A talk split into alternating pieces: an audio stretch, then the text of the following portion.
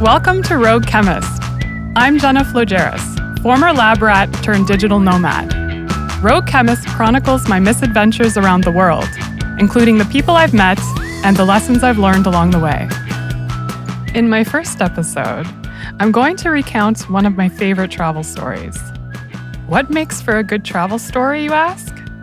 You might think that there was some delicious food involved, maybe some whirlwind romance or discovery of something cool and unexpected off the beaten tourist track. But nope, it was simply a bus ride. Not an air conditioned, reclining seat, ample personal space kind of bus ride, but one that wasn't pleasant in any way, shape, or form.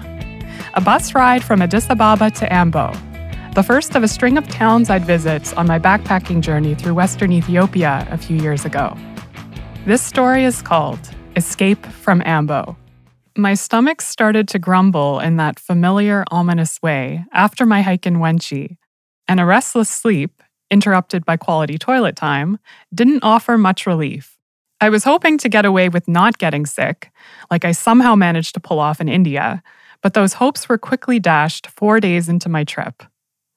So, while I still had some untapped energy left in the tank, Basically, my fuel was the burning desire to leave Ambo, and an empty stomach.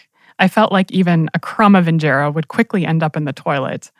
I was eager to continue my journey west and leave on a bus heading to Nekemte, a town also in the Oromia region of the country, ASAP. I felt like I could not leave Ambo fast enough, but the town conspired against me. A thunderstorm had passed through the previous night and left the town without power. I was keen to catch an early morning bus, but two parallel inconveniences delayed my escape. The ATMs at the banks were offline due to the power outage. I needed cash for my bus ticket. And no one seemed to know what happened to the laundry I had dropped off at the reception desk the day before, which I was assured would be ready for that morning. After getting the runaround from the hotel clerk, the same one who accompanied me to Mount Wenchi without an invitation, I was directed to a very confused cleaning lady eventually ending up back at the reception desk where I started. I resorted to Ndala, the hotel manager, to locate my laundry bag. He found it exactly where the hotel clerk, a different one, had left it the day before, at the reception desk, of course, still full of dirty clothes. I had already paid for the clothes to be washed, which was a no no on the part of the hotel clerk, apparently. Ndala said that I should not have paid in advance. And I was told that I couldn't be refunded. Not caring much about 100 birr at this point, and desperate to get the hell out of Dodge, I stuffed my dirty clothes into my backpack and headed on foot to the bus station. Luckily, the ATMs were back online at least. If you decide to take the minibus in Ethiopia, don't expect it to be particularly safe or comfortable. That being said, the level of discomfort is pretty reasonable to endure on short rides within a city, but longer distances can seriously test your tolerance limits, as I would quickly find out. Locating a minibus to Nekemte from Ambo at the station was easy enough, but the driver insisted on packing it beyond capacity, as is customary, so it wasn't exactly the speedy getaway I was hoping for. My stomach groaned in discontent. Just when I thought we were full, passengers continued to trickle onto the minibus, a few of the latecomers having to sit on the laps of other passengers. One woman vehemently protested when the driver demanded she make room for yet another passenger, when there was clearly no room. They argued back and forth for a good five minutes, and the driver eventually got his way. When we departed about a half hour after I got on board, I was already ready to get the hell off. If the 10 hour bus ride from Guwahati to Naharlagun last year in Northeast India was hell, by my very accurate math, this almost five hour ride was approximately hell multiplied by three. I was sandwiched in the middle of the very back row between three other passengers, with the added discomfort of my back pressing against the junction between two seats, forcing me to awkwardly shift my body sideways to make myself fit into this grotesque human puzzle. I had the feeling I would become an expert contortionist before this trip was over. As the late morning heat of the sun began to set in, the van quickly became an oven, cooking us canned sardines. And since I wasn't sitting beside a window, I had no control over the airflow. Despite my intermittent requests to open a window, which seemed reasonable to me, no one near me wanted to keep one open except in short bursts, so I just had to suck it up and stick it out. Did I mention I'm claustrophobic? Making matters worse, My aching stomach added another element of danger to the ride. Every bump off the seat and sudden jolt, and there were many, made my bowels churn. Let the good times roll. I realize it's not the smartest idea in a hot country, and I definitely don't recommend this strategy, but I usually purposely dehydrate myself on long bus rides to minimize the need to pee. And in this case, I didn't want to tip my stomach over the edge either. Maybe it was the dehydration causing me to drift off, but I think I slipped into a meditative state at some point where I just absorbed all the unpleasantness and held my shit together, literally, until the end. Fighting exhaustion and dehydration and looking exactly how I felt like shit. I immediately checked into Farmland Hotel, one of the better hotels in Nekemte listed in my guidebook with hot water, Wi Fi, and its own restaurant. In my shitty state, I needed a good rest, food I didn't have to search for outside while feeling like a dying unicorn. I had already reached my tolerance limit for drawing attention on my way to the hotel, and a long hot shower. The hotel only had double rooms with two single beds available for 500 birr per night, but I didn't care about the extra expense. I ate a meal of fasting furfur, a big plate of torn up injera soaked in a spicy sauce, which is typically eaten by Orthodox Christians for breakfast on Wednesday and Friday, the designated fasting days. Not so good for the stomach, but again, I didn't care. My weary soul needed the extra kick. I was neither physically nor mentally prepared to take on another potentially hellish seven hour bus ride to Jimma at 6 a.m. the following morning.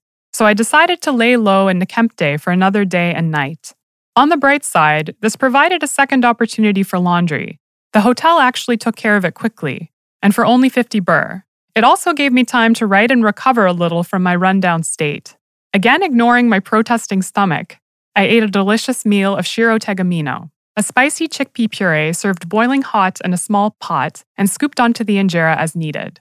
Admittedly, I was feeling a bit lackluster at this point in my trip and was really looking forward to transiting the string of uninspiring stopover towns and towards the wilderness of the Kaffa Biosphere Reserve. I had not had much peace and quiet due to having hotel rooms facing busy streets. Earplugs helped a little, but I made a mental note to ask for a non street side room next time. I could really have used something to reinvigorate my senses other than noisy traffic and locals exclaiming, Ferenji, which means foreigner, at me at every turn. I had enough energy that day to go for a short walk around the vicinity of my hotel and discovered Wolega Museum, one of two tourist attractions in Nekemte mentioned in my guidebook. It was closed, even though I was perfectly within the opening times listed at the entrance. I then asked a Bajaj driver to take me to the second tourist attraction, Kumsa Moroda Palace. Once again, I faced a closed gate despite arriving within opening hours. The armed security guard just shook his head, unsmiling, from behind the gate without providing any meaningful indication of an opening time. So the Bajaj driver just turned around and I went back to my hotel, slightly frustrated. Apparently, opening times, at least for some establishments, are completely irrelevant.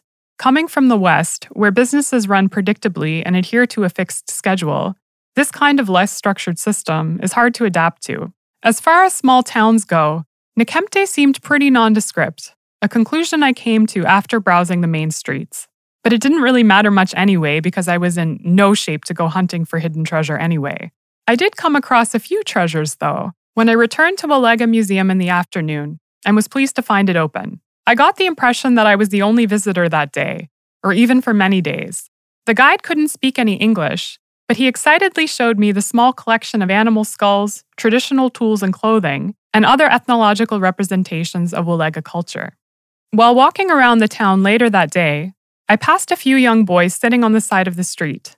One greeted me in English, so I asked him for directions to the main market. I thanked him, and he offered to show me, but I graciously declined. It was just down the street. And I started walking away.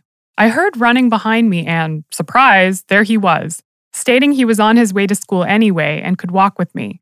This persistence to accompany tourists seemed to be a theme here. He asked me if I was traveling alone, and I said yes. I don't typically lie about this fact because I like for people to know that it's perfectly fine for a woman to travel alone.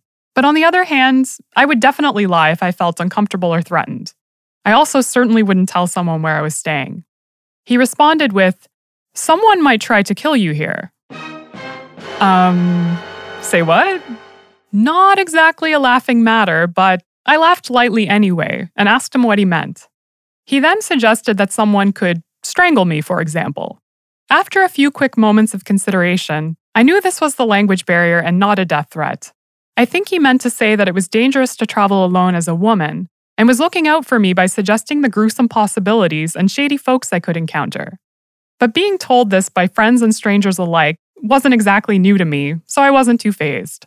Death threat or not, I ditched him, with a goodbye and thank you, of course, at the market, which was unfortunately almost dead because it wasn't one of the main market days. Bad timing. Oh well. I knew this style of trip wouldn't all be fun and games. And in the grand scheme of things, these types of troubles are all minor annoyances that I can laugh about, sometimes in the moment and sometimes after the fact. Finding humor in uncomfortable situations is luckily one of my strong suits. As long as I'm safe, I'm happy. What I've found along my travels is that the most comfortable and easy trips often aren't the most memorable experiences. It's actually the shit shows that really force you to dig down deep to get through them. Type 2 fun, let's say. The kind of fun that's borderline miserable while it's happening, but fun in hindsight. These are the experiences that make me feel most alive. I hope you enjoyed my story, and thanks for listening. You can also find the written version of this story and some of my other travel stories on my blog, www.roguechemistblog.com. To see what I'm up to at the moment, follow me on Instagram at roguechemist underscore blog.